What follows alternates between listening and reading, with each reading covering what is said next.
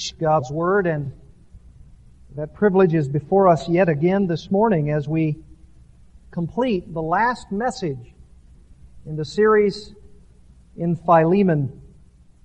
And we are anxious to do so so that we might hear what the Word of God has to say yet again for the understanding of true forgiveness. True forgiveness. We've been considering the implications of forgiveness from Philemon 8 to 25, and now we come to the last part in this study, specifically verses 17 to 25. You know that so far from verses 8 to 16, we've seen the appeal to forgive. In verses 11 and 12, the process to forgive. In verses 13 to 16, the reason to forgive. And in this morning's hour, we want to discuss both the desire to forgive from verses 17 to 21, and then the grace to forgive in verses 22 to 25. You know, as we understand this matter of true forgiveness, it seems to me that so many people in the church misunderstand forgiveness. Either the vertical or horizontal forgiveness that we've been talking about. And I think so many people misunderstand it because they do one of two things. They either set mercy or justice against each other, which should not be done, or we tend to exclude one from another. In other words, some people say that forgiveness is either all mercy and no justice whatsoever, or that true forgiveness can only occur when justice and mercy are synonymous. Both are not true. To say it another way, one person might believe that they're extending mercy with no boundaries or standards and that that is true mercy. That's not correct. Or someone else may be saying that the only mercy, the only true mercy is when there is no mercy. And that is not correct. One would be like a mother who allows her children to run wild and then makes it sound as though their children could do no wrong at all. That's an incomplete definition of mercy. And the other is like a father who always disciplines his children mercilessly as though that's the only way to love them. And that is an error as well. Beloved, the perfect balance of mercy and justice is when you have a situation like what the apostle Paul describes here in Philemon. Notice how he combines mercy and justice in verses 17 and 18. He says, If then you regard me a partner, accept him as you would me. But if he has wronged you in any way or owes you anything, charge that to my account. You see the balance there? When Paul says to Philemon, accept Onesimus as you would me, that is an example of mercy. And then the statement, if he has wronged you, charge that to my account, that is the appropriate justice. They go together. Mercy is never at the expense of justice. Never. And justice is served by mercy's desire to forgive. And this text is a wonderful affirmation of both mercy and justice. The mercy and justice of forgiveness. And for this morning, when we talk about the desire to forgive from verses 17 to 21, I want you to notice three realities that buttress our desire to forgive, that give it foundation, that give it impetus to really desire to forgive other people. The first is this. A desire to forgive is based on a desire to first affirm our mutual union with Jesus Christ. A desire to forgive is first based on a desire to mutually affirm our union with Jesus Christ. That's what Paul says in verse 17. And then in verses 18 and 19 he says that a desire to forgive is based on a desire to see restitution established. To see restitution established. That's the appropriate justice that goes alongside mercy. And then thirdly, Paul says the third reality of a desire to forgive or what is just beneath the surface of that desire is really a desire to do more than simply forgive. He shows us that in verses 19 and 20. A desire to forgive is based on a desire to do more than simply forgive. Now, let's talk about the first.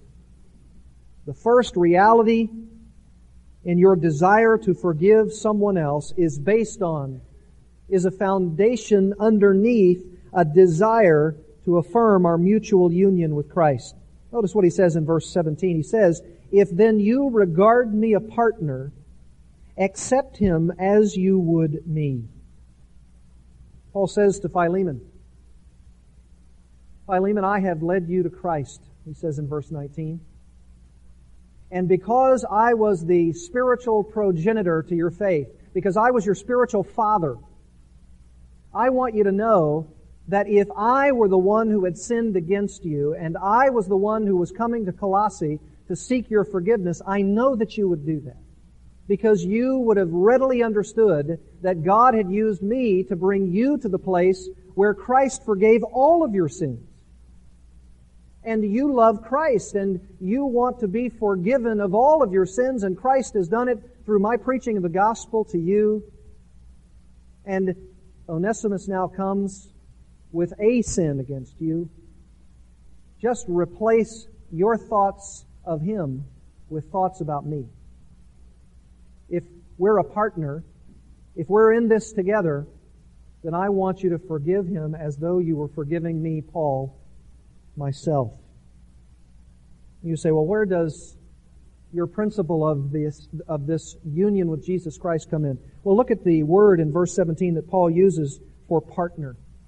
He says, if then you regard me a partner. That doesn't really come out clearly in the English text, but in the Greek text, it is the word koinonia. Koinonia. And that's a very familiar word, often used in the church, maybe to talk about an adult uh, Sunday school class or uh, maybe a youth group, uh, termed or coined koinonia. And it really is the word for fellowship. Or maybe even better, partnership as it's translated here. I like to define it this way. Fellowship is believers sharing in the common life of Jesus Christ. That's really the essence of it. As I told you a time or two ago, fellowship, the word koinonia, is also used to contribute money to the needs of saints. It's listed in that way in 2 Corinthians 8 and 9 when Paul says, you contributed to the needs of the saints, and he uses the word koinonia. So it obviously includes the sharing of even your material or financial wealth with other people. That's a part of fellowship. But fellowship in its essence is the fact that every one of us, if we know Christ, have shared in a common bond, a common union, a common fellowship, a common sharing in the common life of Christ.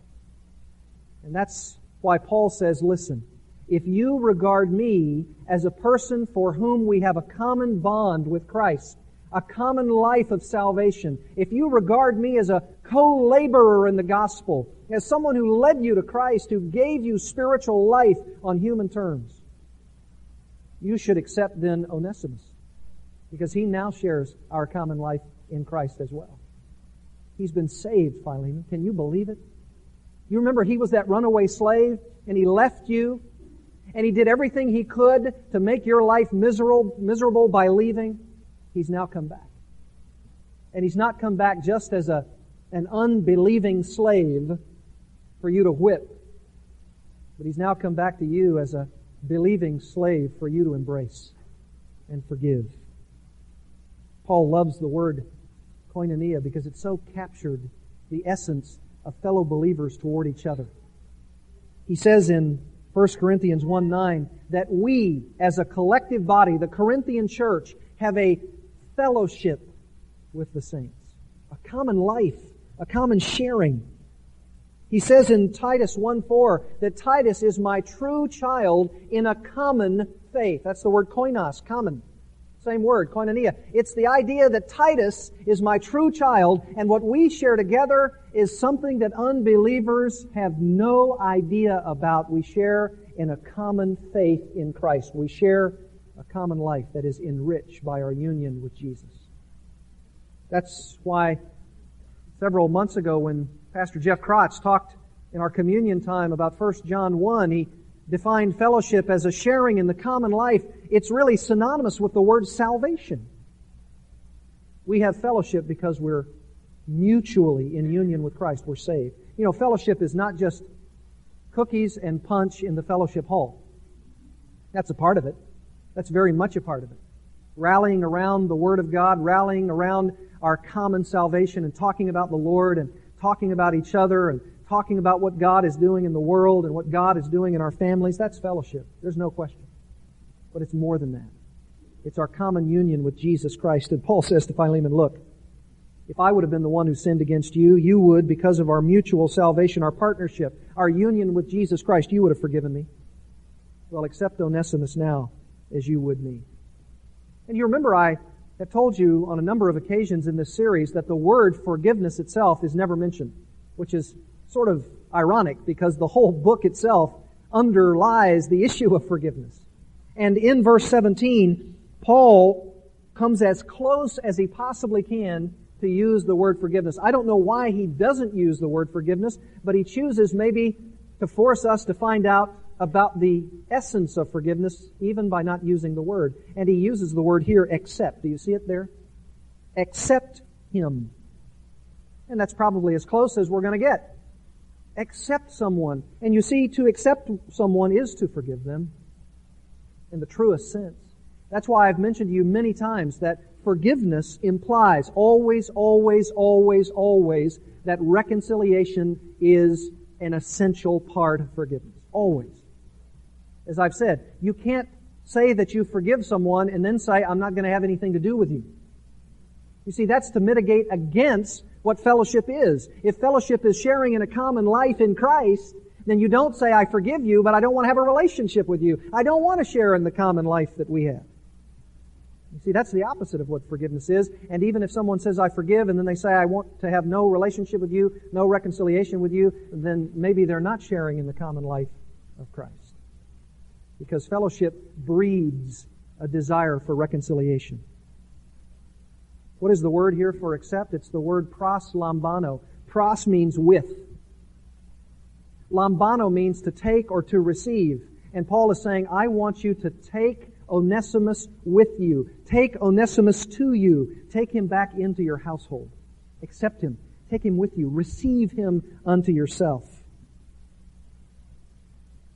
Paul is thereby indirectly requesting not only the forgiveness of Onesimus, but also his reinstatement into the household.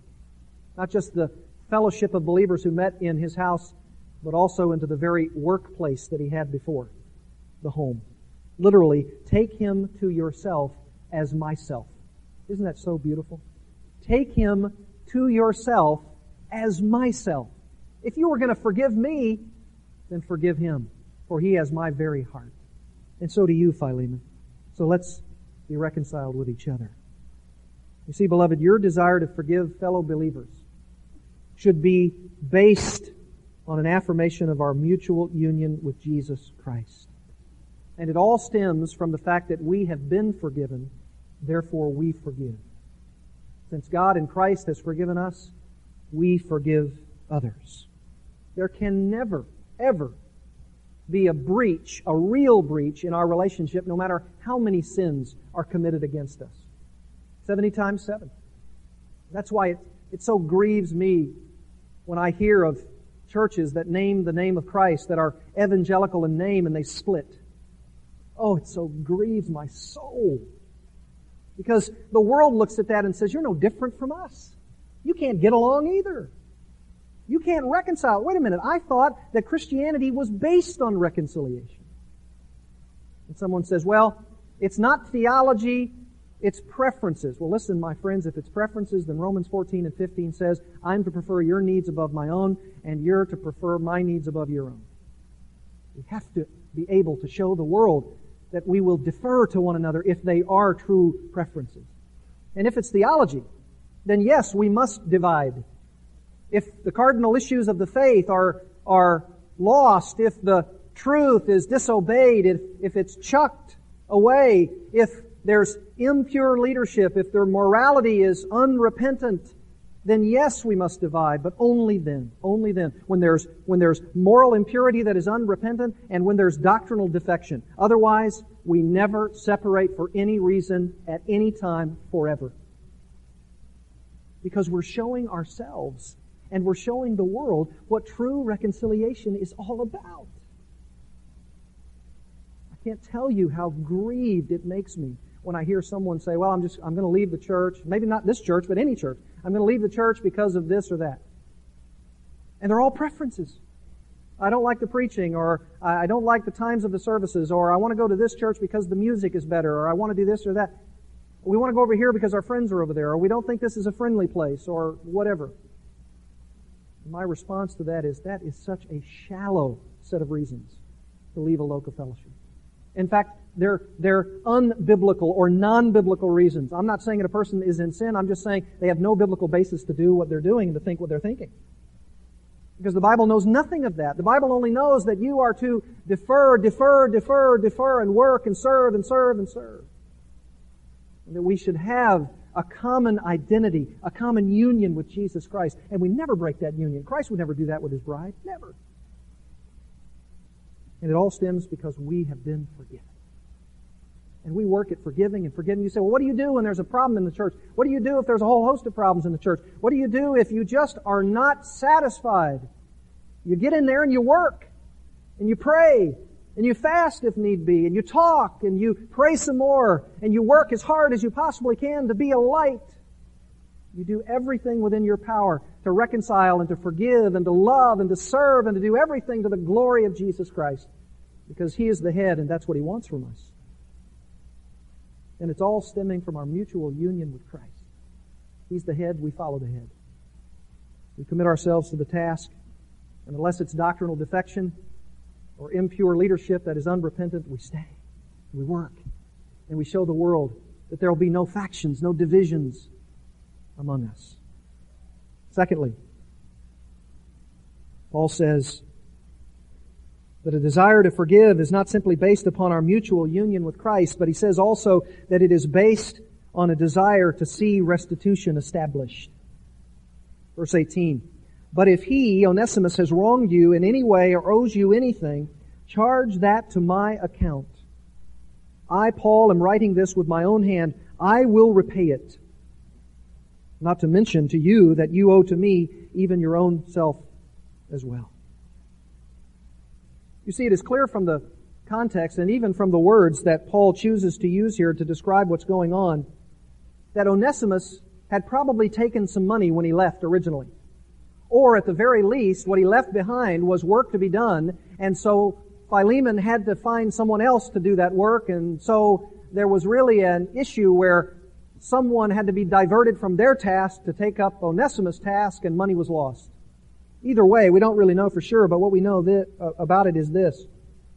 That Onesimus had done something wrong, and Paul either knew what was wrong or was suggesting that if there was wrong, he says, charge that to my account.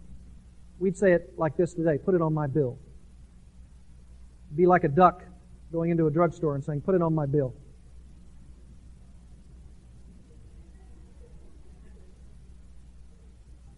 That was for the kids. And Paul says, listen, if there's anything that he's owing anybody, he needs to make it right. And he wants to make it right. He's going to come with Tychicus. I'm going to send him my letter, and it's for you, Philemon. And when he comes, he's going to come with a repentant heart and a desire to return any kind of money that he owes you. And you know what? Since he's poor as dirt, I will repay anything that he owes. What, what, what a mature man, Paul. He was a friend, wasn't he? Listen, if he, if he has any needs, needs to repay anything, I'll, I'll take care of it. You say, well, wait a minute. Is it true then that forgiveness is not enough? Is it true then that mercy is not enough? You know what? That's true. That's true. If someone has been defrauded, if money has been taken, if something has been stolen, then in addition to the seeking and the granting of forgiveness, restitution must be made. Some people, I think, believe that because we live in the New Covenant age, that restitution as an Old Testament law or principle has been done away. That's not true. There's nothing in our New Testament that says that restitution is like that justice that now goes sort of flying out the window and that it's no longer necessary. We just forgive. No. Remember now that when someone has been offended by something being taken from them, even though they can grant forgiveness, that which has been taken is still a loss. And that loss must be returned to them. You say, how so? Well, look in your Bibles back at Exodus chapter 22. And since no New Testament passage that I'm aware of negates or abrogates the principle of restitution, we go right back to our Old Testament. It's part of the scripture as well. A major part. And it says in Exodus chapter 22 these words in verse 7. If a man gives his neighbor money or goods to keep for him, and it is stolen from the man's house, and if the thief is caught, he shall pay double. See, that's restitution. If the thief is not caught, then the owner of the house shall appear before the judges to determine whether he laid his hands on his neighbor's property. In other words, he concocted a story that said, you will not believe this neighbor. This robber came in and stole your property. Can you believe it? And someone says, well, I think we need to go to court to allow the judge to adjudicate whether or not that's a fact. And it says, for every breach of trust, whether it is for ox, for donkey, for sheep, for clothing, you know, that was very much an agrarian society, not technological as we know it today. We could say a computer or a house or a car, or for any lost thing about which one says, this is it. The case of both parties shall come before the judges. He whom the judges condemn shall pay double to his neighbor. In other words, that you come before the judge and the judge says, yes, he wasn't telling you the truth. He, as your neighbor, did take your property, concocted a story, it wasn't true. And we, the judge, have determined that that is in fact a lie, then he should pay double. Or if it wasn't a lie, if a thief really did come in and steal it, then he should pay double. Verse 11 says, An oath before the Lord shall be made by the two of them that he has not laid hands on his neighbor's property.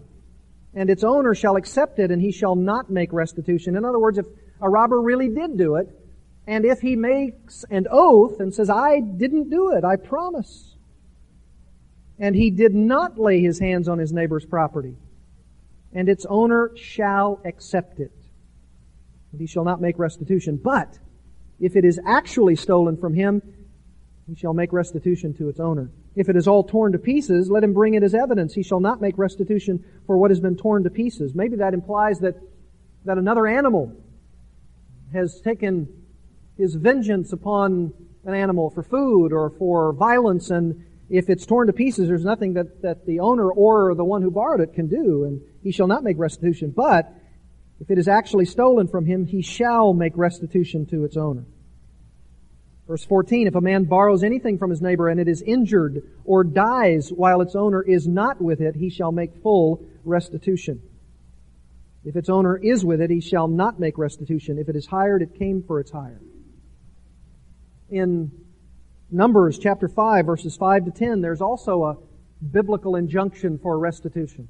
You say, how does all of this relate to us? Well, I'm not suggesting that we have a precise one-to-one application. Obviously, it's a different time and a different season, but for us, the principles are the same. In fact, Jay Adams, in his helpful book, From Forgiven to Forgiving, says, I do not bring up this whole system, the law code of the Old Testament, I do not bring up this whole system as the law code that necessarily must be followed today, but certainly the principles of it should be followed in spirit as closely as the modern situation allows by the church to which judgment is given. In other words, the leadership of the church. We're not judges like the Old Testament, but the leaders of the church should be able to mediate as per 1 Corinthians 6, who is right and who is wrong, so that we will not go to the world's courts. He goes on to say the crucial factor to keep in mind is that restitution has as its object not only the restoration of the loss, including interest in money or kind that would cover substantial inconvenience, injury, or loss occurring as the result of the act, but this restoration, this restitution, also is the removal of all stumbling blocks to the future reconciliation between the wrongdoer and the one wrong. In other words, it's not enough just to forgive. If you've stolen from another person, you say, please forgive me for stealing this, and I will make restitution to you. What are your terms? I will repay you. So that full and complete reconciliation takes place. So that at no time can that person who has been offended ever look back on that and say, well, yeah, I, I forgave the guy, but he still has my money. He still has my goods. I'm still at a loss. You say, yes, but doesn't 1 Corinthians 6 say that if it's two believers with each other, that if it cannot be determined, or if instead of going to a law court, it says that one person should rather be defrauded? Yes. Yes. If ultimately it cannot be determined, through that mediating process in the church what is going to occur, then one should rather be defrauded instead of taking it to the secular courts. You say, well, let me ask you this. What about the case of a Christian defrauding an unbeliever? What if you're working in an environment where you have a, an unsaved boss or an unsaved coworker or maybe even uh, an unsaved relative for which you've borrowed money or something and you've defaulted on that loan uh, should you seek their forgiveness since they're non-Christians and should you try to make restitution? The answer is yes. Yes, it is crucial. It is especially crucial for a believer who has sinned against an unbeliever to seek to make restitution. All these principles apply. They may not understand them. They may try to exact more than what you would want to do, more than what someone would reasonably consider fair. But the principle of the matter, and we'd have to talk about the specific scenarios and give the greatest amount of wisdom and care, but in the simple scenario, yes, restitution must be made and forgiveness must be sought, whether it's a believer or unbeliever. You say, well, what about the matter of confessing sin to an unbeliever and seeking forgiveness? Is that biblical? And the answer is yes. We should continue, even if it's not financial loss or material stealing of someone's goods, if it's simply a sin of a, of a word of some sort, you said something you shouldn't have said, or you unnecessarily criticized someone and you know in your heart that you sinned against them, what should you do? Yes, you should go to them. Now it is true that unbelievers, they're involved with themselves, they love themselves, they're looking out for their own best interests, they may not at all be interested in reconciling with you, but there's nothing in scripture that says that you cannot seek their forgiveness. In fact, in Galatians chapter 6 verse 10, it really gives us the biblical principle here. It says, while we have opportunity, let us do good to all people, especially to those who are of the household of the faith. It's clearly setting as over against believers the opportunity to do good to unbelievers, and how much more good could you do to an unbeliever than to seek their forgiveness for having sinned against them? It might even give you the opportunity for an open door to the gospel, because they may say to you, now, is that what you Christians do regularly with each other? You mean you confess your sins to each other every time it occurs? Yes, we should. We may not always do that. We're not perfect, but we want to do that. And we want to seek to do good to all men, especially to those who are of the household of the faith. But since you're not of the household of the faith, I still want to do good to you. And so therefore I want to seek your forgiveness. Will you forgive me for what I said to you? That was wrong of me. Please forgive me. Or how about Proverbs 327? Do not withhold good from those to whom it is due when it is in your power to do it. That's a proverbial statement, that transcends time. Whenever you have the power to do good to anyone, whether they're a believer or unbeliever, don't withhold your power to do it. Seek to do good. Paul even tells Titus, I want you to tell the Christians on the island of Crete to do this, to remind them to be subject to rulers, to the authorities, to be obedient, to be ready for every good deed, to malign no one. And here in the context, he's talking about unbelievers, authorities, rulers, to malign no one, to be peaceable, gentle, showing every consideration for all men. And he goes on to say in Titus 3, if perhaps, if in doing that, you would be a light of the glorious gospel of truth, so that that unbeliever could say, wow, you guys, you guys must be serious about this sin stuff. You say we are. And by the way, when you go, don't tell them, I'm sorry or I apologize. Those are not biblical terms. You'll, you'll look in vain to find those words there. And as Christians, we need to set the standard. You see, in Christianity, we use words like sin, forgiveness, brokenness, restitution, contrition, repentance. And we should use that with each other, but we should certainly use that for unbelievers because they need to understand our lingo. We don't want them to understand the lingo that we use that's very common to them because it's unbiblical lingo. Don't say, I'm sorry. Because when you say, I'm sorry, it could mean in their minds, and it could even be in your minds and your motives and your heart, I'm sorry for the incident occurring, but I'm not sorrowful over my sin. And isn't it true that we sometimes do that? We don't want to use the word sin. We don't want to seek forgiveness, and so we say, listen, I'm sorry about that.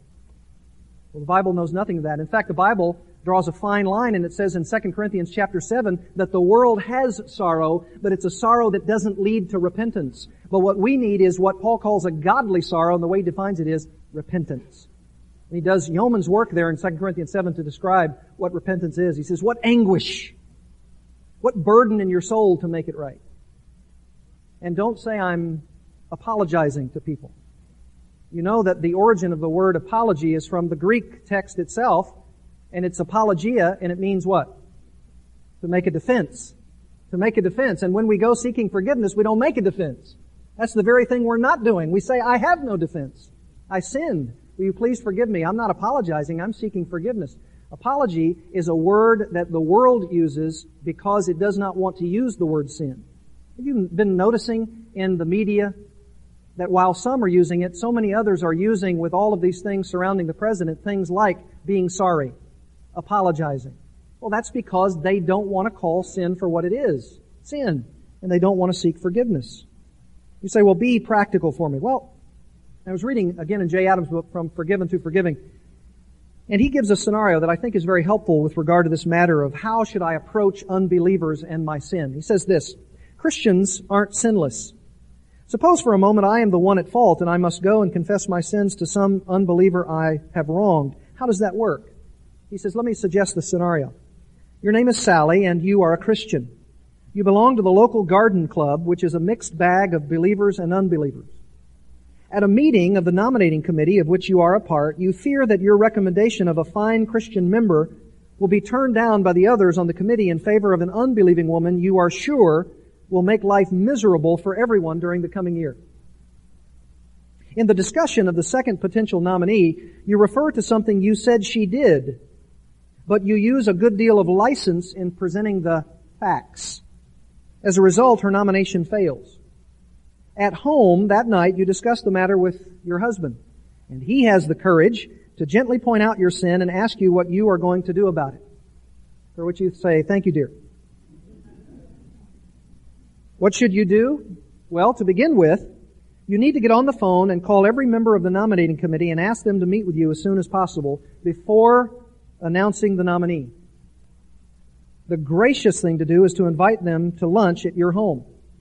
Then amidst their puzzlement, you must confess. And here is a suggested confession. What I said about Patty the other day wasn't altogether true.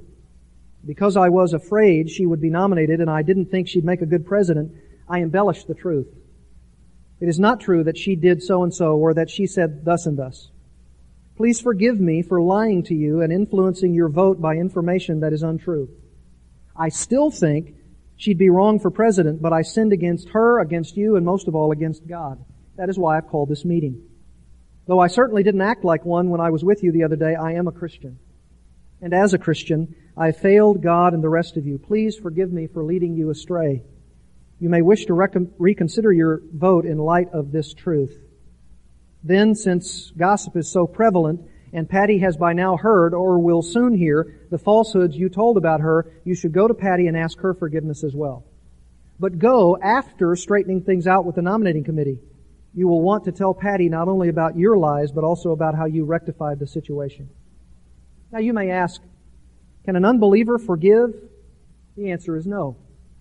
No in the sense that we understand it as Christians, That's why the apology system was developed in the place of genuine biblical forgiveness. Because he knows nothing of God's forgiveness, an unbeliever certainly can't imitate it. Nor can his heart be right if he attempts to do so. He makes no promise before God that he will not bring it up. He doesn't have the power of God to enable him to keep the promise, and his motives could very well be all wrong. But nevertheless, you must ask him to forgive you, you must do the right thing, and he is required to do so too. God himself regularly commands unbelievers to do what is right, even when he knows they can't. Ability is not the measure of responsibility. Very wise words. It tells us the proper process. Now you may be thinking, well, I have a scenario that's a lot more detailed than that. It has a lot more contingencies there. What can we do about that? Well, we can talk about that tonight because we're going to do a Q&A on forgiveness. You'll be able to answer, ask any question, and hopefully we'll have an answer as to how we can deal with these things appropriately. But suffice it to say this. The desire to forgive comes out of the wellspring of knowing that if it's between a believer and myself as a believer, I want to forgive them because of our mutual union with Christ, and I want to make all and any restitution so that I can pave the way for complete and full reconciliation. And then thirdly, the desire to forgive is based on the desire to do more than simply forgive. What do I mean by that? Well, in verses 20 and 21 it says, Yes, brother, Yes, brother, let me benefit from you in the Lord. Refresh my heart in Christ.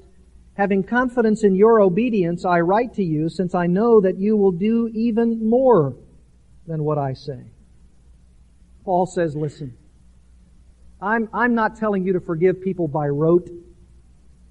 I'm not telling you to forgive people mechanically. I'm not telling you just to use the words, yes, Onesimus, I forgive you. It's not even a matter, Paul is saying, of having your money back. It's forgiving from the heart. It's accepting the restitution with gratitude. And it's even going far more than that. You say, what's far more? I don't know exactly what Paul is referring to here. When he says, I, I know that you'll do more than what I say, we don't know exactly what that is, but let me suggest something as a possibility. Could it be that Paul is asking while not directly asking? since Onesimus has come to faith in Christ, that Paul would be asking Philemon to forgive him and to release him as a slave? He might be saying that. He might be saying, listen, don't just forgive him. Do more than that. Release him because now he's a useful member of the gospel committee. And we need him. We need his heart. He doesn't need to be tied down with this slavery anymore. Philemon, forgive him and release him and let him go. And if he stays with you, and if he stays with the church in Colossae and he serves the Lord in a wonderful way, that'd be great. And if he were able to come back to Rome and minister to me, boy, that would be great too. We don't know exactly, but we do know this. Paul says two things. I want to be overjoyed. I want to be benefited. I want to be refreshed to see this re- reconciliation take place. And secondly, I want you to do far more than simply forgive him. What does that mean for us, possibly? Well, it means that when someone sins against you and they come and they seek that forgiveness, what should we do? Well, we should do more than just saying in a rote fashion or a mechanical way, yes, I forgive you. But from the heart, we show them that we forgive them. We embrace them. We give them what the New Testament calls the kiss of love. But we greet them with a holy kiss. We reach out and we love them, even physically, to show them that we hold no bitterness or anger in our heart. One of the things we've done in our little family to try to ensure this, and I know it may seem, at least at this point, somewhat forced or somewhat mechanical, but at least the principle is there, that when one of the members of our family has been sinned against, when the other member of the family who sinned against them comes and seeks their forgiveness, the person not only grants it, but they give them a hug. They embrace them. Just the other day I was in the garage and little Lucas, who's two years old, two and a half, sinned against Lindsay and he sought her forgiveness while not being able to say all of the words. He immediately ran up to her and grabbed her around the legs. In that show of, will you forgive me? And Lindsay instinctively said, yes, Lucas, I will forgive you. And he didn't even say anything. And it's because we've taught them that when you have been offended, in order to show your brother or sister in Christ that you do in fact forgive them, show them don't have any bitterness or anger in your heart. Show them that they're forgiven. That's why Romans 12, 17 to 21 says, if your enemy is hungry, what? Feed them. I told someone just recently, if you hold this bitterness and anger against this member of your family, it will eat you up. But instead, if they seek your forgiveness, grant that forgiveness and prepare a meal for them. Prepare a meal for them. If your enemy is thirsty, give them a drink. Give them a hug. Give them money. Give them time. Give them effort. Show them that you will do everything in your power to forgive them and harbor no bitterness. And when you do, you'll be doing it in the way that God has forgiven us because didn't He wrap His arms of love around us? Didn't He give us Christ, the cross? Didn't He forgive all of our sins, past, present, and future? Doesn't it say of us that there is now no condemnation for those who are in Christ Jesus? No condemnation. Ever. It's done. Finished.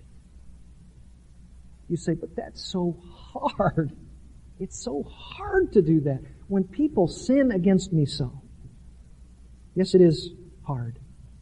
But it's only hard when I lose my focus, when I lose my perspective. Or when I keep my perspective that God in Christ has forgiven me all of my sins. How could I not forgive someone else for the petty sins in comparison against me? It is petty in comparison. Think of all the sins you've committed and will yet commit and then think of the sins against you. There's no comparison, is there? We know our hearts so well that when someone sins against us, maybe once or twice or a hundred times, we know we've sinned against God a million times. You know what we need at this point? We need the grace to forgive. The grace. And that's what he tells us in verses 22 to 25. Notice it with me. He says in verse 22, At the same time also, prepare me a lodging, for I hope that through your prayers I will be given to you. You say, what amount of grace is there? That doesn't sound like grace. It just sounds like Paul saying, I hope to come to you. Well, let's call this the grace of accountability. Think of it. Think of it in your mind. Paul says, I'm going to send this letter. It's on Onesimus' behalf. I'm going to send it through Tychicus. You're going to receive it, Philemon. Onesimus is going to be standing face to face right before you. And when you see this letter and when you read it, just know this. At the end of the letter, I'm going to be saying, that hopefully in the providence of God, I'll be coming to you soon. I'll be released from this prison and I'm going to find out in person whether or not you have actually forgiven Onesimus. I call that the grace of accountability. Paul's going to be asking a good, solid question. Philemon, you've been forgiven by Christ. I know it. I helped lead you to Christ. Why aren't you forgiving Onesimus? Oh, I think Philemon would get the picture. And then in verses 23 and 24, if he says, if my personal accountability is not enough, then how about these fellows? Epaphras, my fellow prisoner in Christ Jesus, he greets you as do Mark and Aristarchus and Demas and Luke, my fellow workers. You remember we went through those men detail by detail in our study in Colossians and we pulled out a character trait? Well, here Paul just bunches them all up and he says, I'll tell you what, this is the grace of examples. I'm going to give you a list of men who are my fellow workers, and if they were talking to you, here's what they'd tell you. Philemon, forgive. Philemon Onesimus is asking for that. We've been forgiven so much now, we want to forgive. I, Epaphras, as your pastor, I've been forgiven, I forgive. Aristarchus, Mark, Demas, Luke, we've all been forgiven. This is the way Christians are. You need to forgive as well.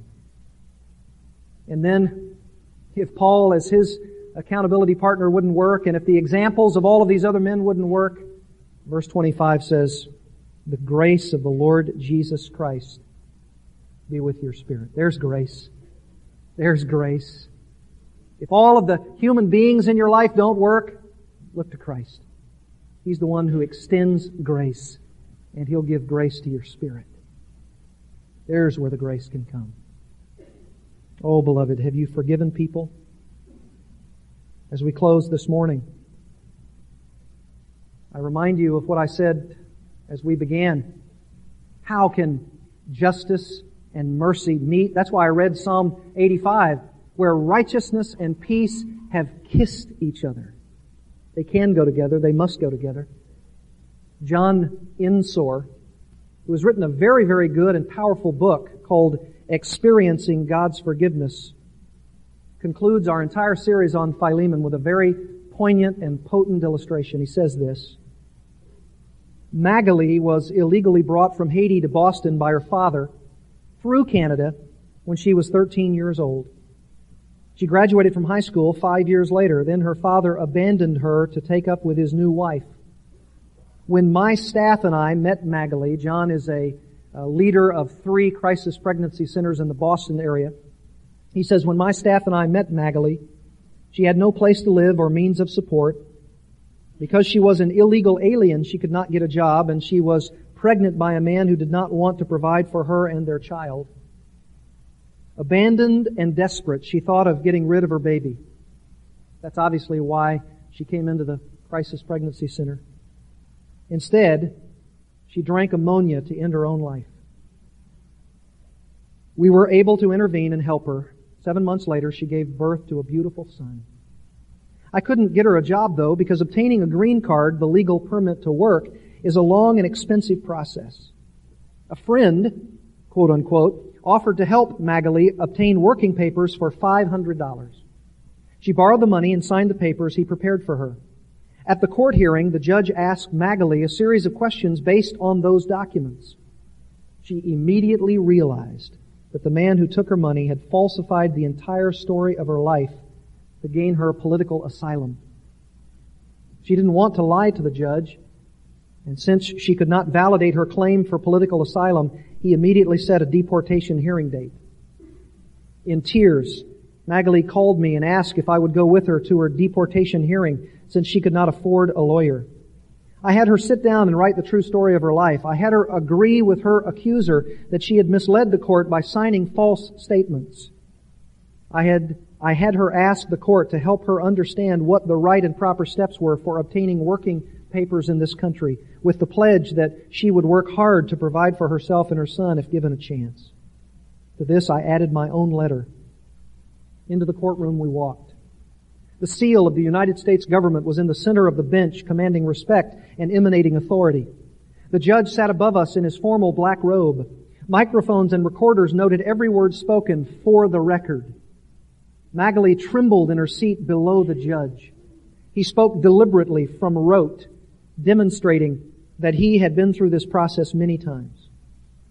With each answer, Magali drew one step closer to expulsion. In broken English, she finally told the judge that the document before him was false and that she had written her true story and would like to submit it to him. The judge stopped the proceedings and went off the record to read over her story and my accompanying letter. I saw before me a judge who was used to being lied to and who was committed to honor the laws of the land. You see, that's justice. I witnessed him set deportation dates for the two cases heard before Magali's. He impressed me as a man governed by a sense of integrity and justice. Although principled, he was definitely not cold-hearted, for he was willing to let Magali say what she had to say, no matter how broken her English was. He read her story in my letter. A copy was given to the government's lawyer at the next table, whose job it was to deport illegals. I held my breath and prayed, how could justice and mercy both be upheld? The judge turned to Magali and instructed her as to the forms she would have to fill out and return in order to apply for a work permit. Grace! I thought to myself. He advised her, no, he urged her to get a lawyer to oversee the process. Magali confessed that she had no money for a lawyer and that several, several pro bono places, that means an attorney who does work for free, pro bono places had turned down her case already probably because of the fraudulent documents. Magali could not save herself, even with the court's instructions and patience. The judge shook his head in frustration. He was clearly considering what more, if anything, he was willing to do. Suddenly, he turned to the clerk and instructed her to go immediately to his office and retrieve the phone number of his personal friend. Then he turned to Magali. Call him and tell him I told you to call, said the judge. He will provide you a lawyer for free. Then he told her plainly if she failed to call and follow his guidance and return the forms he needed, he would summarily deport her within 30 days after the date set for the next hearing. The judge wanted to show kindness to Magali. but to ensure that it would not compromise the law and therefore his integrity as one sworn to uphold it, he sent his own personal friend to help Magali into conformity with the law so that his stay of deportation would be legal and justified. He was working to win her the right to live here lawfully. For the first time, I could envision Magali going to work every day and making a quiet life for herself and her son without fear. The judge was as aware as I of how gracious his help was. If he rejected it, if she rejected it, he would rightly have applied the law without mercy and deported her. I sat there deeply moved, muttering to myself, Behold the kindness and sternness of the judge. But I was thinking of God, really. As lawbreakers, we stand before Him who has sworn to uphold His righteousness. God's instructions on keeping the law are not enough. We lack the means to bring ourselves into compliance. But because of His loving kindness, God made a way for His mercy to be justly given to sinners who would otherwise deserve eternal deportation from His kingdom. He sent His own Son to do the work that we could not do, meet the requirements of the law, and He did so pro bono, free of charge. Free to us, not free to him. It cost him his own son. How could we not forgive others? Because we've been forgiven so much. Let's pray together. Oh, dear Father, how could we withhold forgiveness? If someone comes and repents and makes restitution and seeks my forgiveness, how could I hold back? Oh yes, I may do it from rote, but what's in my heart? Is my desire based upon our mutual union with Christ and a desire to make it right and to be fully reconciled and to, to do more than what's asked of me? Is that my heart? Is that what I want? Oh Lord, make it so. Make me a forgiving person. Both by seeing your grand forgiveness in what you've done in giving me your son when I was condemned by the law. I was helpless and hopeless. And you stood before me as the righteous judge and just before the gavel came down, with a sentence of deportation into an eternal hell. You said, wait a minute. I'm going to give this one my son who has perfectly fulfilled the law and who has died on their behalf. Oh, Father, allow us to be forgiving people based on being forgiven. We thank you for this series and what it means for us, both individually and as a congregation. May we show the world what it means to forgive. In Christ's name, amen.